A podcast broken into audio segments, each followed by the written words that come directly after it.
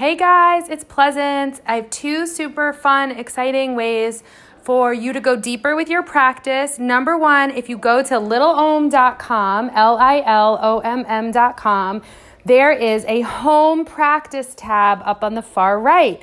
There you will find five practices for you three inspired by your, the Ayurvedic elements, one for monthly flows expansion and contraction and a daily energy a daily energy practice just for everyday life. So jump on the website, grab those. It's $27 for the five practices.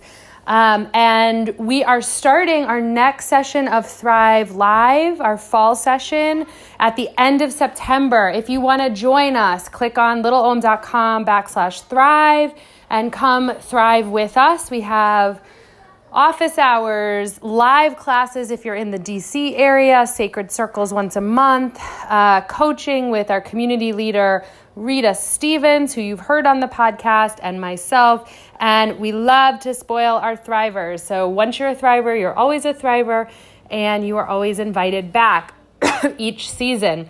So come and really put yourself first this fall, your self care, your soul care. Learn about Ayurveda and the Thrive 5 practices for everyday life. You can find everything at the website lilomm.com, and I can't wait to have you in our community. All right, take care.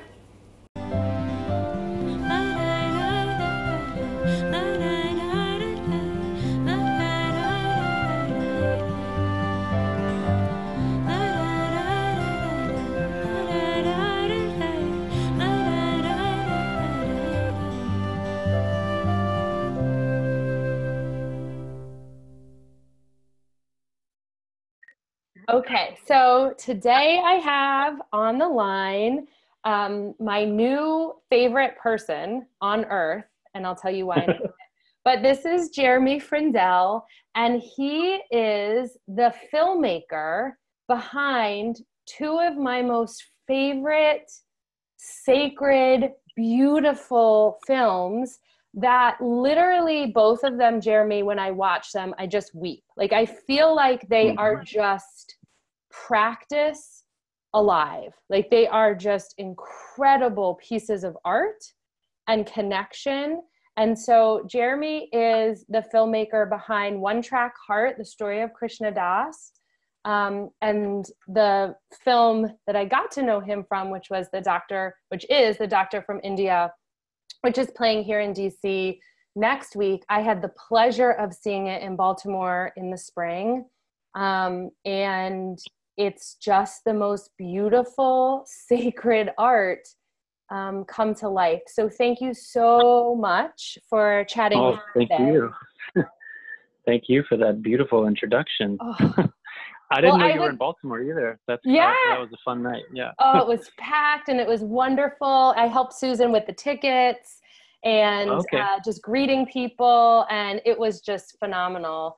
Um, and I think that the part I was sitting down to sort of reflect about before we were, I knew we were going to chat about why they are so special. And I think for longtime practitioners um, of yoga, meditation, Eastern philosophy, spirituality, um, is that I don't always find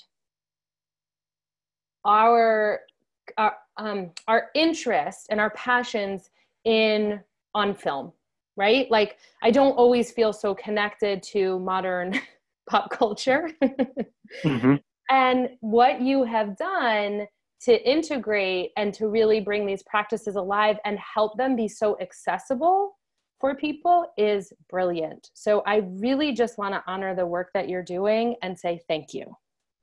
Oh, thank you. You know, it's it's interesting trying to figure out how to bring that sense of connection and uh, kind of like big heart space that comes through these sort of practices into uh, a piece of art and specifically cinema of how do you translate that some taste of that experience and uh, for me it's something that i don't experience as often as i would like to in mm-hmm. other films so that's definitely yeah. been a bit of my like personal mission of how to uh, one of my favorite filmmakers, not necessarily because I love his film so much, but just because he's such an amazing character. Alejandro Jodorowsky um, talks a lot about using cinema and art as a way to heal, mm-hmm. as like a mm-hmm. healing mechanism and vehicle.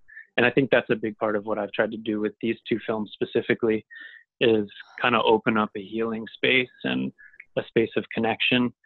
Um, which I felt with both of those men, with Krishna Das and uh, Dr. Lad, so strongly. So to find a way to kind of uh, create a vessel for the experience of them to be uh, captured and you know spread in a way that you know they can't be with people all the time, but to kind of capture a little taste of what I felt with them um, through a film. Well, and being able to share it. Like as an Ayurvedic, so I do a lot of health coaching from a yoga and Ayurveda standpoint and lifestyle, that kind of wellness, holistic wellness.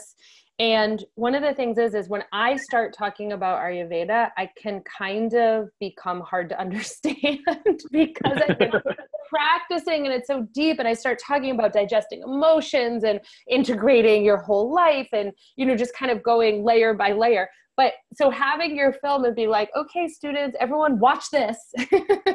and then we can talk about it. It's so helpful and it's so tangible. And so on one on one hand, it's such a sacred, it's such a sacred piece of art that as a practitioner um, and a student of Ayurveda, I loved seeing Dr. Lad talk about the connections. I love seeing him at home. Um, I love seeing him with the students. It was just so intimate and beautiful.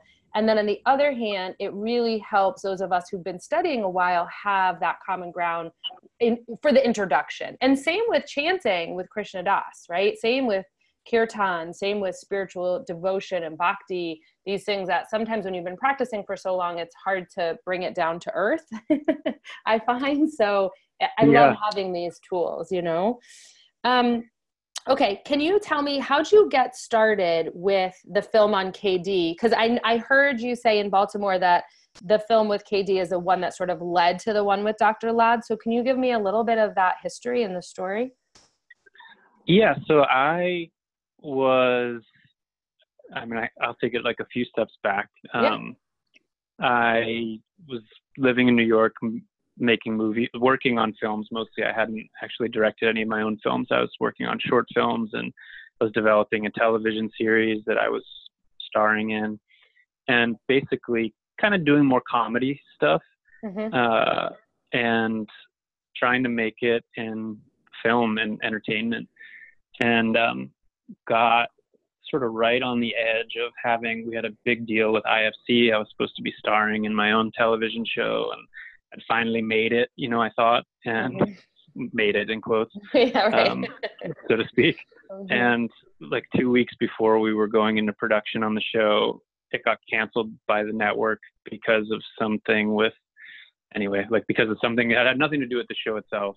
Mm. Uh, the show got dropped and I felt like my life was over I was just totally devastated. Mm-hmm. Uh, and like months before, I had totally randomly signed up for a Vipassana meditation retreat. Mm-hmm. I had never done any meditation. Um, I'd never even like had really any introduction to any sort of spiritual practice. Mm-hmm. Uh, I'd always had kind of a longing towards the unseen, which I had explored in some capacity through music, through psychedelics, through philosophy, but never in any kind of a focused way. Mm-hmm. Uh, and I read this article, but there was always like a bit of a calling, like something. There was always something from like a pretty young age that would get tickled, but I never had anybody in my life that introduced me or like kind of sh- kind of led the way, or even that I even knew that much was possible. Mm-hmm. Um, and then I read this article with uh, Rivers Cuomo, who's the the main guy in Weezer, like a mm-hmm. rock and roll band, mm-hmm. and he was talking about how he would do these like 30 day silent meditation retreats. Uh, and it was a small piece of a bigger article, but for some reason it kind of stuck with me. Mm-hmm. And I looked up online what these retreats were. I saw that it was free. And I was just like, all right, I just kind of signed up for one. And I mm-hmm. pretty much forgot about it after that. And I got swept into this show and it was, we were supposed to go into production and I really didn't think about it. And then when the show got dropped and I was laying in bed, depressed, unable to really move, mm. it kind of like floated back through my mind, like, wait a minute, wasn't that meditation retreat thing something around now? Mm. So I looked and it was like two days later. Um, and I basically just like dragged myself over to the bus station and got on a bus and went up to Massachusetts, pretty broken, and sat down. And this retreat completely changed my life. Mm-hmm. Um, that process of just kind of exploring my mind. You know, so much of it is about exploring craving and aversion, what we're drawn to, what we like move away from, and how compulsive so much of our thoughts and behavior and emotions are mm-hmm. and just really slowing down and taking a, a, look at that and opening up my heart through this process. It, it just kind of broke me open mm-hmm. and really profound and beautiful ways that are hard to articulate. Mm-hmm. but at the end of it, I knew that I had to change a lot of things about my life and my priorities shifted. And suddenly, you know, being this like provocative comedian guy just didn't have the same draw and I just wanted to be happy uh, and figure out how to do that. And some part of me felt like I, I wanted to practice yoga to try to integrate in my body what I had experienced through my by exploring my mind. I felt like I needed to move it into my body. I've always been very physical and um, I didn't know anybody that practiced yoga. I just kind of like went on the internet and found a place to go Mm-hmm. Um, and I went over to Integral Yoga. I started doing. I decided to do a teacher training because mm. I wanted. That seemed to really be the only uh, advanced studies sort of vehicle to learn. You know, I. I didn't, yes. I didn't just want to go and take classes. I wanted to learn, and that was oh, kind of the only yes. like venue for that at the time, especially. So. I just signed up for a teacher training. I haven't taken maybe like one yoga class in my life. Yeah. Um, uh-huh. and then in the process of that, the guy who was leading it brought a harmonium in Mm. And as soon as he just like played the first note of the harmonium, it just opened me up. And I mm. remembered that I had this CD where some guy was playing that. And it was, I didn't know anything about it other than that Rick Rubin had produced the CD. And it was something that I would put on, I think, when I was in college if I wanted to relax. Mm. So somehow, I don't even know how, but I'd ended up with a Krishna Das CD years before. Mm-hmm. Uh, I just knew he was the guy with the deep voice that Rick Rubin had produced this record. Um, but as soon as the guy pulled out the harmonium, I connected it, knew what it was. I went home and I pulled out the CD, and I saw that Krishna Das was going to be doing a concert. I think was what I probably called it at the time mm-hmm. in New York, like a week later. Uh, so I went to this uh, his kirtan on the Upper West Side, and I just kind of fell in love with him right away. Uh, mm-hmm. Felt he kind of felt like family to me. Mm-hmm. He's a Jewish guy from Long Island. Mm-hmm. my whole family are Jews from Long Island. Mm-hmm. He was born like two days apart from my mom, the next town over. Mm. There was just something like instantly that felt familial about him. Mm-hmm. Uh, and th- then I went and I signed up for a retreat with him at Ananda Ashram. Mm-hmm. Uh, and Dharma Mitra was teaching the yoga classes on the retreat. So that weekend uh, just really created a big course for the, the next chapter of my life. I ended up studying really intensely with Dharma for years. I traveled all over the world with him. I taught in his training programs. Uh, I spent pretty much every day by his side for probably three years. Uh, and I really kind of stepped away from all of the film work I was doing mm-hmm. and dove really deep into study and practice of yoga and meditation. And, um, in that process, and I got to know Krishna Das more. And the more time I spent around him, heard his stories, you know, after a couple of years, it was uh, this kind of calling to tell his story rose up in me. And uh, you know, I hadn't done any film work in that time. I don't even really understand how I paid my rent in that time when I look back. I started just selling all my stuff and uh, I had like this whole eBay store going. I don't know. Somehow I managed to survive that time. and and I asked Krishna, I, said, I just like it really struck me. I said, I want to make a film about your life. Mm. And he was like, all right. it, it, was kind of that simple. I went to another friend who studied with Dharma, who I knew had a job and like was one of the few people I knew who had money, which was rare in, in my sphere, and would be somebody that would be inspired to, you know, put it in that direction. And I said, Andrew, you, I, I I'm t- I want to make a film about him. You want to get involved and help me? He said, right, that sounds great. Let's do it. Mm. And that was it. Uh, I found out later from Nina, who's kind of been Krishna Das's, you know, uh, manager, so to speak, for a long time, that people had approached him many times over the years, asking to make films about him, and they'd always been declined. And somehow the timing and the sort of there was some kind of connection that felt right, and it just set off on this path where for the next few years I was traveling all over the world with Krishna Das now with the camera, just really meet by myself, oh, um, sleeping on the bus with them. So I stayed in his house for a while. Uh, and it was the most incredible, really a pilgrimage for me of meeting all of these incredible people from Ram Dass to Larry Brilliant to Daniel Goleman to mm-hmm. To mm-hmm just being really deeply immersed in Krishna Das's world and the people that he surrounded himself with. And it was a real, you know, blessing and transformative experience for me. Mm-hmm. And then in the process of that, really figuring out again how to make films and what I wanted to, how I wanted to do that and what I was trying to convey. And, you know, I'd never really, even the work I'd done before, I'd never really used the camera barely at all. So I was I was just kind of figuring out a lot of things as I went, and mm. um, I, he he gave me a ton of freedom to really. I don't think anybody had any expectations for what I was doing, myself included. I think uh, there was a part of me that felt like, you know, maybe this will end up being something on his merchandise booth at the end of the day, you know. Mm-hmm. Um, but the film, it it, I had no idea what I had uh, at the end of the day, I was started just kind of submitting it to when I, I reached a point where I felt like I was done after three or four years. Um, and then I just started submitting it blindly to places that I thought it would be cool if it played, like the Sundance Film Festival. I'm scribbling on a CD in an envelope and sending it there, and really having uh, no idea what I was doing. Um, and then it got accepted into the Maui Film Festival and that was the world premiere, and it won best film at the festival, oh best documentary gosh. at the festival.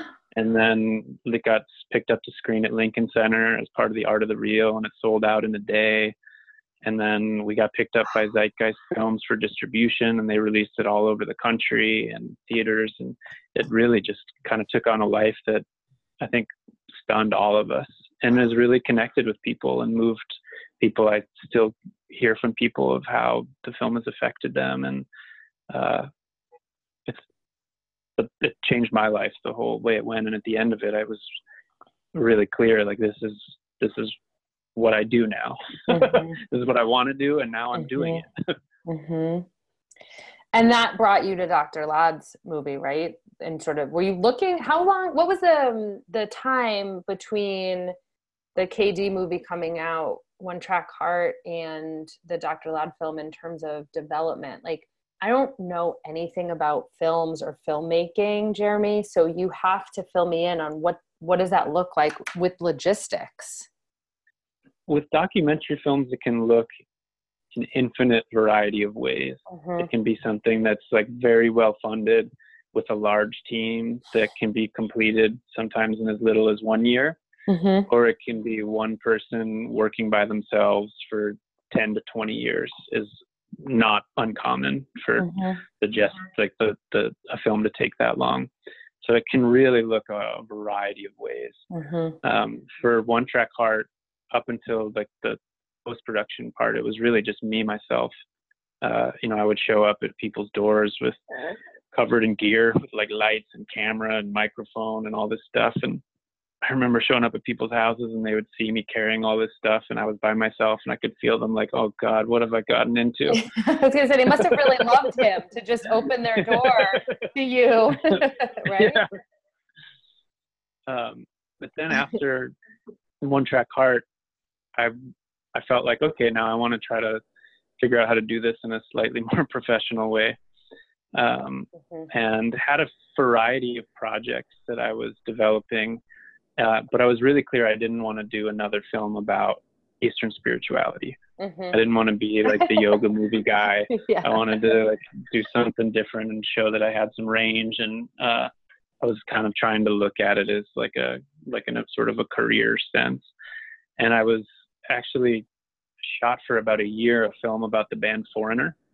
Okay. Um, so I traveled with those guys a bit and was shooting and developing and putting together this project that was something that was I was approached about and I kind of like talked myself into a little bit. It was never mm-hmm. like a project that moved my heart in a profound way. Um, but it was something that was kind of interesting. And then after a while, it was, yeah, I, just, I knew that I, I didn't want to do that. Um, and it wasn't like financing wasn't quite coming together. And uh, in that time, I met Dr. Lad.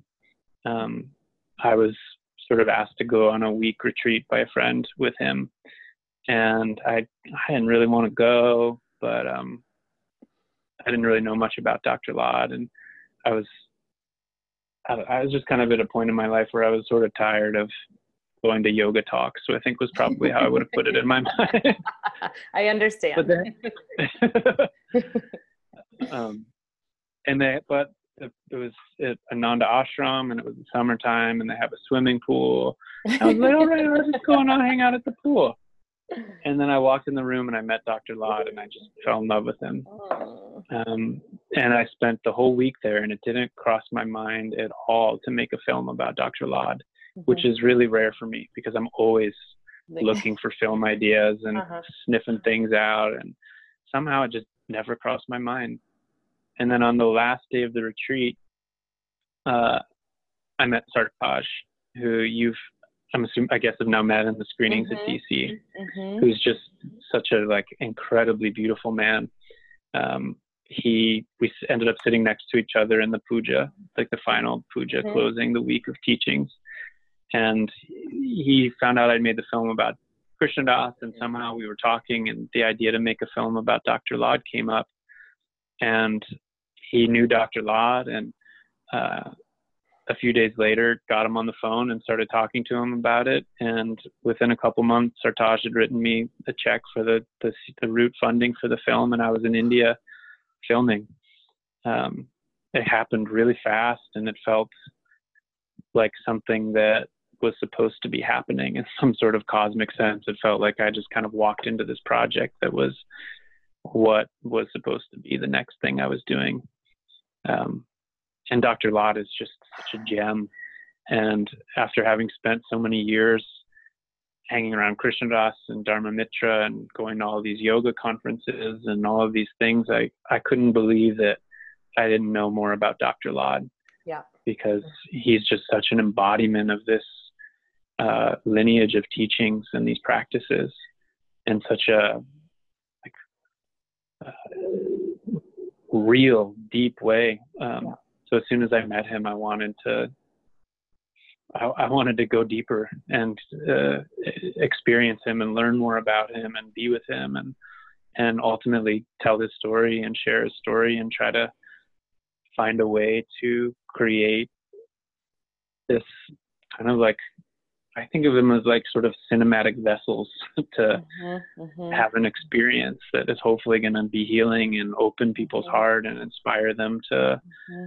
you know, move into wider, more compassionate directions in their own life um, to some extent, uh, which is you know, the effect that Dr. Lad had on me.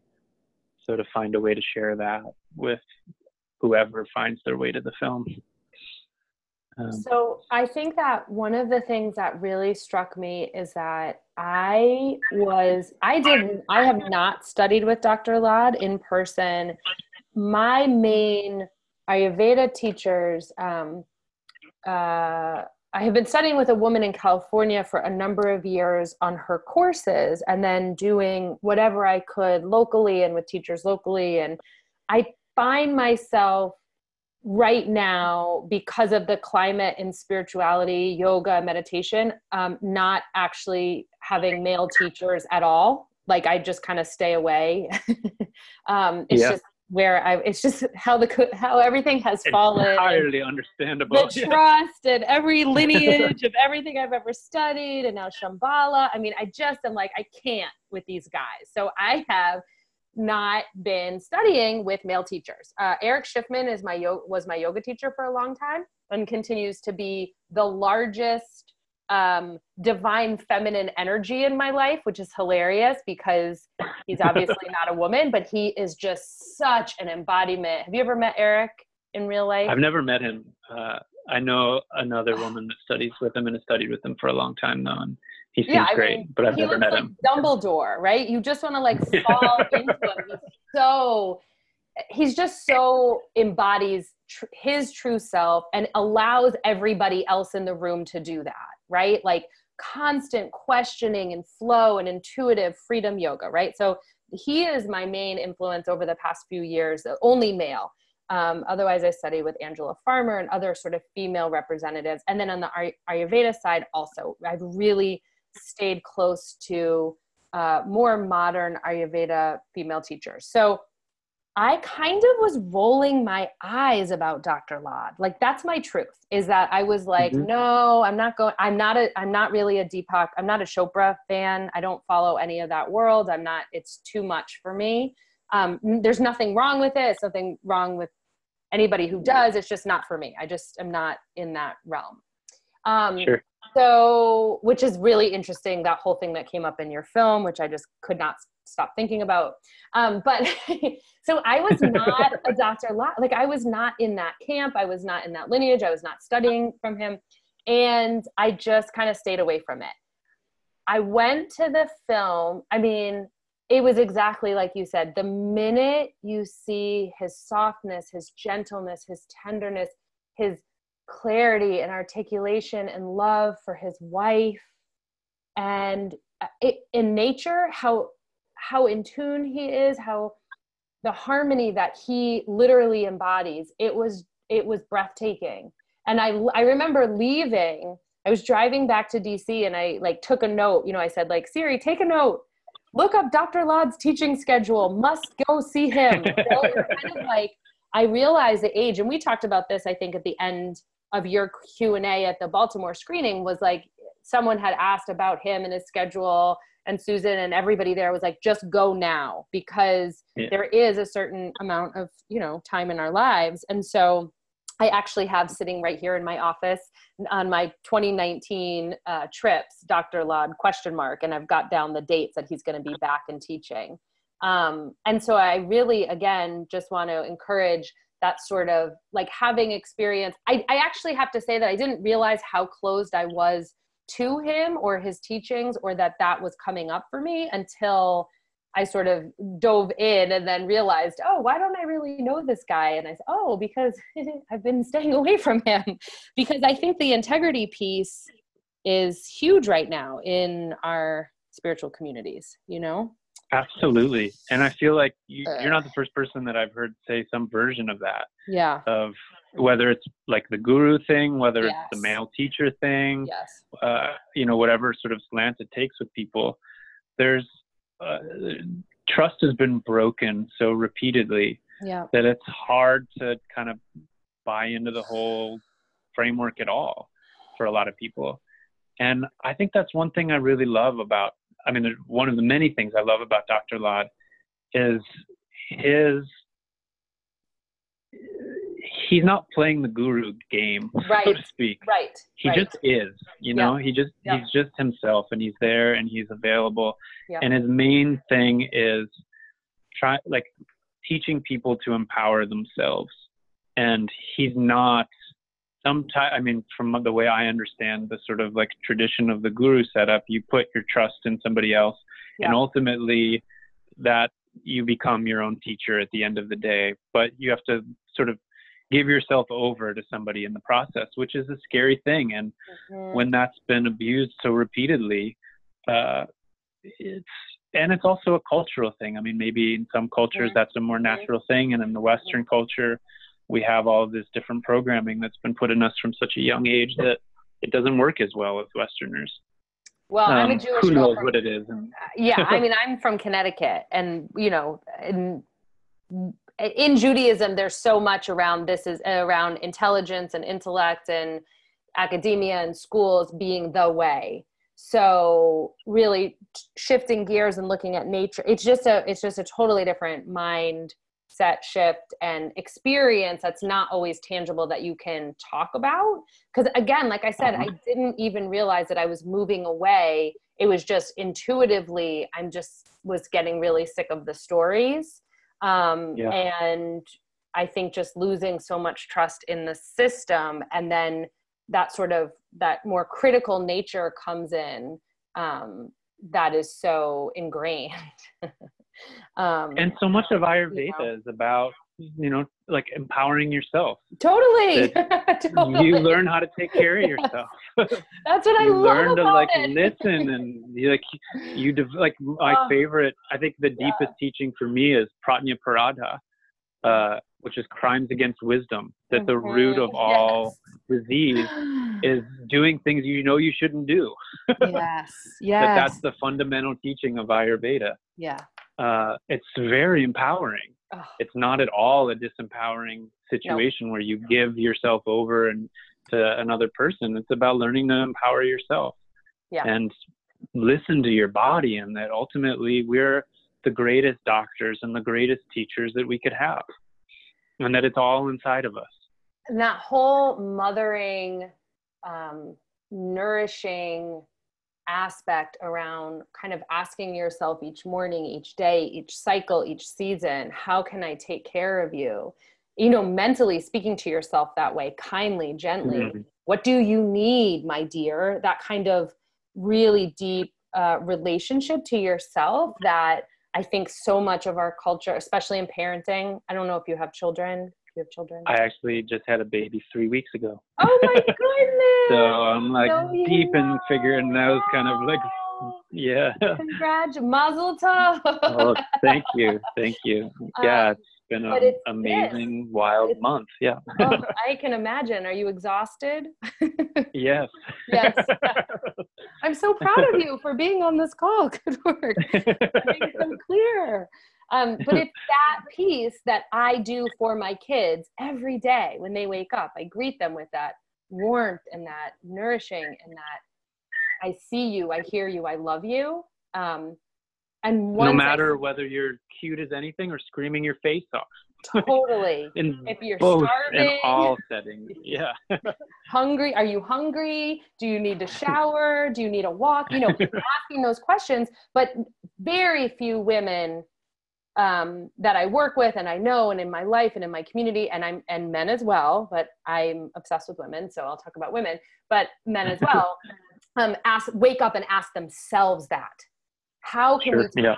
ourselves at this level? And for me, once you get in the habit of doing that as your as your ayurvedic practice your spiritual practice your sacred practice your daily practice your well-being practice your mindfulness it doesn't matter what you call it but once you start to take care of yourself like you would your children, it's like healing, energy, vitality. It just has a place to live. Yes.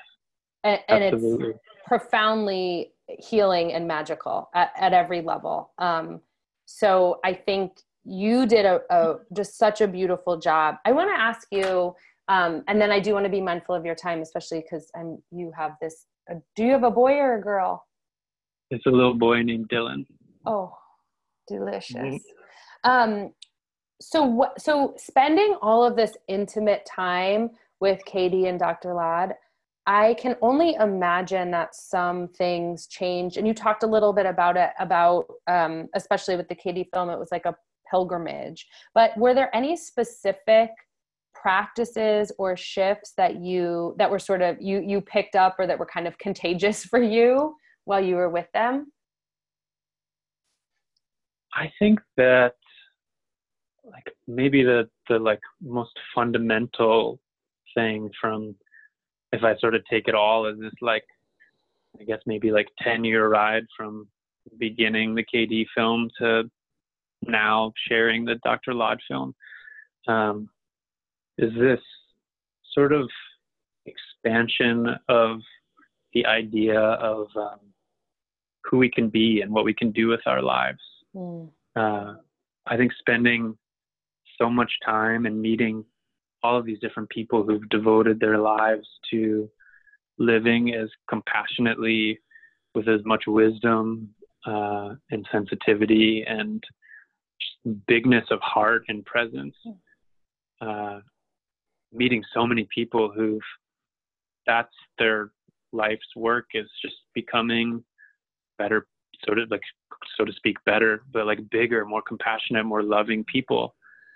Uh, it really busted open my idea of what we who we could be and what we could do with our lives and definitely changed i would say before i started all of this practice i think what i wanted in life was to be like famous and successful and for people to think i was like special you know mm-hmm. i think mm-hmm. i was really caught up in like a lot of these ideas that come with being like a uh, I was a musician before I was a filmmaker and I think I just wanted so much was like wanting people to like tell me I was great, you know, mm-hmm, mm-hmm. Uh, and that I was okay and that I was worthy of love and all of these sort of things that get wrapped up in that. Mm-hmm. And I think after spending all of this time with these people and diving into these practices in this way, it's made this massive shift of how can I love and mm-hmm. it's kind of like reversed it. Mm-hmm. uh, to some extent. I mean, I still get caught in the same stupid shit that I've always got caught in at times, and those programs are running, and but I don't mm-hmm. take them as seriously anymore. Mm-hmm. And I definitely like constantly working to reroute that energy in a different direction, and seeing people and being you know surrounded by people like Krishna Das and Dr. Lad and meeting people like Siddhi Ma, who was the she's sort of mentioned in one track heart, but she wouldn't appear in the film. Um, but she was when Maharaji Neem Karoli Baba left his body, basically all of the temples and that lineage was left in her hands, and she was this amazing saint. And uh, I was able to spend some really incredible time with her and while traveling with Krishna Das and, and also on my own separate. Um, so just being around these people and having these example and this like visceral experience of how you can reorient your life in a different way. Uh, and this, like what we were talking about, of trusting ourselves and loving ourselves and taking care of ourselves. And mm-hmm. uh, I would say now, what I'm kind of where my place is, is not so much looking to somebody else that has the answers outside mm-hmm. of me, mm-hmm. but to like trusting myself that mm-hmm. uh, especially now that I'm a father and I've got this this little guy who I have to trust myself to take care of, mm-hmm. uh, and my you know my partner and I that we trust in ourselves. That I mean, it's sort of bizarre sometimes that it's like, holy shit, who put us in charge? uh, yeah, I know. Where's that but, manual? You know, this is a joke, right? Somebody's going to come in and take over. Uh, but you know, trusting that that no, like this is where I can do this. I, yeah. uh, I've got it all inside of me, um, mm-hmm. And just continuing to cultivate and trust and love myself and try to take care of everybody in my life and around me to the best that I can. And um, I'd say that's like the most mm-hmm. basic and lasting teaching and example that I've been blessed with from you know these experiences of of traveling and getting to live so intimately with really incredible people and over time right? Like you are not saying that you did this you you know made these films and did this work over the past 3 months or in 24 hours or in a week. Is that one of the things that i think is happening in healing and wellness and spirituality is this you know do this meditation and it will all be fixed now and this sort of speed um and so oh, i'm yeah, just no, this is a lifetime of work. that's what i'm saying is i'm always reminding people that this stuff takes time um and even when you've been doing it for years, you still fuck up. I mean, that was one of the things that I felt I'm was human. most important about the Krishna Das's story. yeah is after meeting Maharaji and spending all of these years in these practices and absorption, he gets totally lost in the crack. You know, he becomes a crack addict yeah and like for years is lost after all like after meeting the person that to him is the Right. walking embodiment of like the most profound love in the universe. Uh like there, we're never in the clear. It's like a constant practice and work and we're and like to forgive ourselves for him to forgive himself for uh Yeah. for like getting lost and then Um, to pick himself back up and get back on the path and sit back down did you see the mr rogers documentary i loved it oh my gosh it It was so beautiful. I can't. Another one that I just wept the whole time. And the thing that struck me is that at the end, after all that work and intention and clarity and impact, he still was saying it's not enough. Yeah. Right? He still had that humility Like- of I could do more. Or beautiful and heartbreaking at the same did this time did this do anything for people i don't know if i can help you know and that seeker soul like that was what was so profound to me was that he never got to a place where he was like okay i'm good like i've done you know this is it or um, now i've got it quote unquote all figured out. Like did you ever read the journals of uh, mother teresa her last years? Yes. Or hear about those? Yes oh my god. I mean, yes. Yes. After See, all she'd yes, done she was convinced she was a sham and was like shut Yes. out from the heart of god. Yes.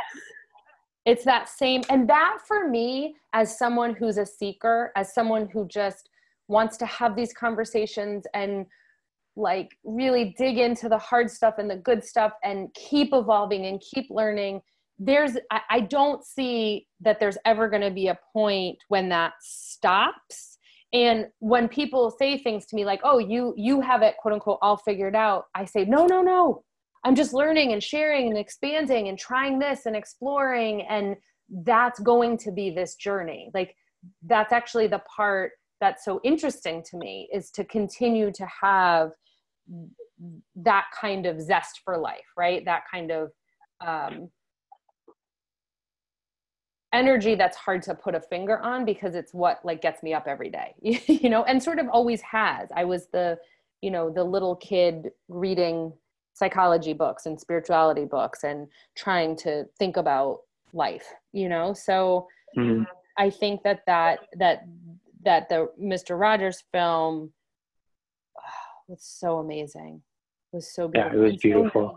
right now right so needed you couldn't dream up of like a better film of this like conservative republican Mhm. christian that is the most like humble beautiful non-judgmental open-hearted man doing a life of service Mhm. like for that message to come through at this time and amidst uh, it, in addition to all of the other incredible teachings in that film Yeah. um, and the history part that was the other thing that was beautiful is like we do hard things. We've been through hard things as a country. We are we've we have some really uh, difficult conversations that we've had and that we need to have. And putting some of the historical context was really important. Um, i just thought that was a really important message too for right now. Um, i loved that that film was coming out around the same time as the doctor from india yeah. because I felt a real uh, kinship between Yes. Dr. Lad and Mr. Rogers, and like there was Mhm. a couple theaters where their posters were both on the wall at the same Mhm. time, and it just made me so happy. um, what are you working on now? Being a dad, are you able to do any filmmaking now? What's next? uh, I am actually like sitting at my desk with uh, my next film up on the, the monitor here, um, which is called Space Fox. Okay. It is um, it's it's interesting because there's in some ways it's very different than the other films I've done, and in another Mhm. way it's like there's definitely themes. So this is um, this guy Marty Friedman, who is a Jewish guy from Baltimore, hmm um, was the lead guitarist for the band Megadeth in their heyday. Uh, so he was a huge rock star. Uh, he his whole life was obsessed with Japan and never really knew why. He'd only had Japanese girlfriends his whole life. He'd always been drawn to all things Japan. Uh, as a high school kid, when everyone else was copying Eddie Van Halen on the guitar, he was learning like traditional Japanese vocal music and figuring out how to play it on his guitar. Um, and towards the end of his time with Megadeth, when Megadeth went from like a giant league, like one of the biggest bands in the world, selling out Madison Square Garden and places like that, to like on the downfall after grunge had kind of exploded, he was feeling like he wanted to leave the band. He was only listening to Japanese music. He'd like learned to speak fluent Japanese uh, on the tour bus while everyone else was doing drugs and playing video games on the bus. He was studying Japanese, uh, and he ended up having a nervous breakdown, um, becoming hospitalized. Uh, basically, just had a complete breakdown and then quits the band and disappears. And nobody really knew what had happened to him. He didn't tell anybody in the band or where he'd gone. He just disappeared, sold his house, and moved to Tokyo uh, to try to play Japanese pop music. Like he loved all these, like the equivalent of like Britney Spears here, the Japanese version of that, or the Spice Girls or something. Like that was Uh-huh. his jam, was the Japanese version of that. So he goes from Megadeth to trying to play with like the Japanese Spice Girls, so to speak. Wow. Uh, and he gets a gig with one of the biggest pop stars in Japan. And these TV producers see this like weird, long haired white guy that speaks fluent Japanese, and they craft this TV show around him. Uh, and he ends up becoming one of the biggest television comedians in Japan, uh, which is where he remains today. um, wow. so the film is really about reinvention, uh, and it's also about this Yeah. like, a, which is kind of I feel like in some sense what One Track Heart is about, which in some ways is like a bit of what Dr. Lad has done of this like sharing of uh, cultural sharing and also this ability to reinvent ourselves. Um, so this film it's pretty like it's kind of there's a lot of comedy elements. There's a whole like anime element. I'm having a blast making it. It's been really really fun. That's the and i'm really part. excited about it. I think it's really different than the other films um, but i think it's got like a big heart. And i think that you know i did a, a q&a with a friend of mine uh, who's this guy josh radnor who was on a tv show called how i met your mother. Mm-hmm. um, and he's made like a couple other films that were really beautiful. And he described in the Q and A we did together for One Track Heart, he described his films that the spirituality is kind of like a Trojan horse, that it's like he's sneaking in these big themes and ideas uh, in a package that is a bit more palatable for people, where they don't even necessarily know that uh, you, it's not like so overt. So I think the spirituality in One Track Heart and Doctor from India is obviously like the theme of the film in, in some capa- some ways. With this one, I think it's like it's a little bit underneath in a way that, and it's, I think it's going to reach an audience that wouldn't necessarily be suspecting it. Um, Mhm. So I'm really excited about it. It's been uh, a very different kind of film for me to make. It's been really fun, and I think it's a film that's got a lot of heart. And Marty's uh, for him to walk away from you know being in this incredibly successful rock and roll band that people dream of, to just walk away from that and reinvent yourself is an incredibly courageous move. And then what he ended up doing is so wild and unexpected. I, at any moment in our lives, we can totally recreate who we are and what we want to do. And I think that's really inspiring and a good reminder. Limitless possibility. That was my like word of the year last year. Lim or phrase of the year. Limitless possibility. That's what it sounds like. When's it coming out? Yeah. Uh i think next year hopefully. Um, okay. I'm like getting pretty close to having my first assembly uh mm-hmm. hopefully in the next couple months. So right now i'm i'm digging in. I actually just did my first shoot since having the baby last week which was a totally delirious experience of like but it worked out all right. You don't even realize you're in a baby fog until you come out of it like after six months usually. And then you say oh now i'm starting to feel like myself again. I didn't even realize how foggy i was.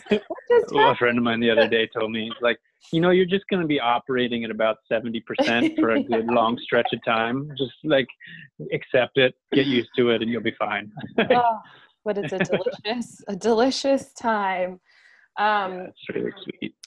Okay, so I want to close by saying we've had, I just looked, almost 40. This is our 40th episode, and you're the first man, male I've had on the podcast. So I wow. feel very excited. It didn't occur to me until we started recording, and I speak so much about women, and I said, "Oh, this is actually the first man." Um, but to close, I just really want to honor the work that you do, tell you how much I appreciate what you've put into the world, what an act of service and love sharing these stories, and how incredibly valuable that ripple is out to again um, regular people like myself living in Washington, D.C., raising two kids, running a business, being married, having these little gems of sacred. The um, did you see the Ram Dass documentary that came out? The new, the short film, yes. the new one. Yes. Yeah. So sometimes I just watch it in the morning. I watch clips from One Track Heart. I can't watch clips from Doctor from India yet, but I'll watch the Ram Dass or your film um, or the Wayne Dyer film. And I just, it's a way of practice. It's a way of integrating, watching these lives. I do think we need to have one on women now that I'm thinking about it. There's all these men movies that I watch, but that's another story. Um, but that you're that you're like in with me in the kitchen right in the mornings at 5 30 a.m when i'm looking for a way to connect and and listen to teachings that is rippling out into our homes and into our kitchens and that the especially with dr lad and the teachings of ayurveda it is so important right now in our world in this climate to have this wisdom to have this traditional wisdom, these connections to nature and to our plants and to our healing. Um, it feels, and I think he says this at the end of the film, right? He talks about this connection between Eastern and Western medicine and that we're not in conflict, that we are working together. Um, and I really, really just want to honor the work that you've done with this and thank you so much. Well, thank you. Thank you for you know being part of the screenings in DC and having me on and talking about it. You know, I feel really lucky to be able to do what I'm doing, and uh, the most meaningful part is when people are touched and moved, and it's like this circular dialogue that's happening that I feel like I'm kind of in the middle of in like a certain way. So. I thank you. and good luck with that little baby. Give him a big squeeze. Yeah, I'm gonna go out and see what he's getting into out in the other room right now. right. Have a good afternoon. Thank you, Jeremy. Thank you so much. Take care. Bye bye.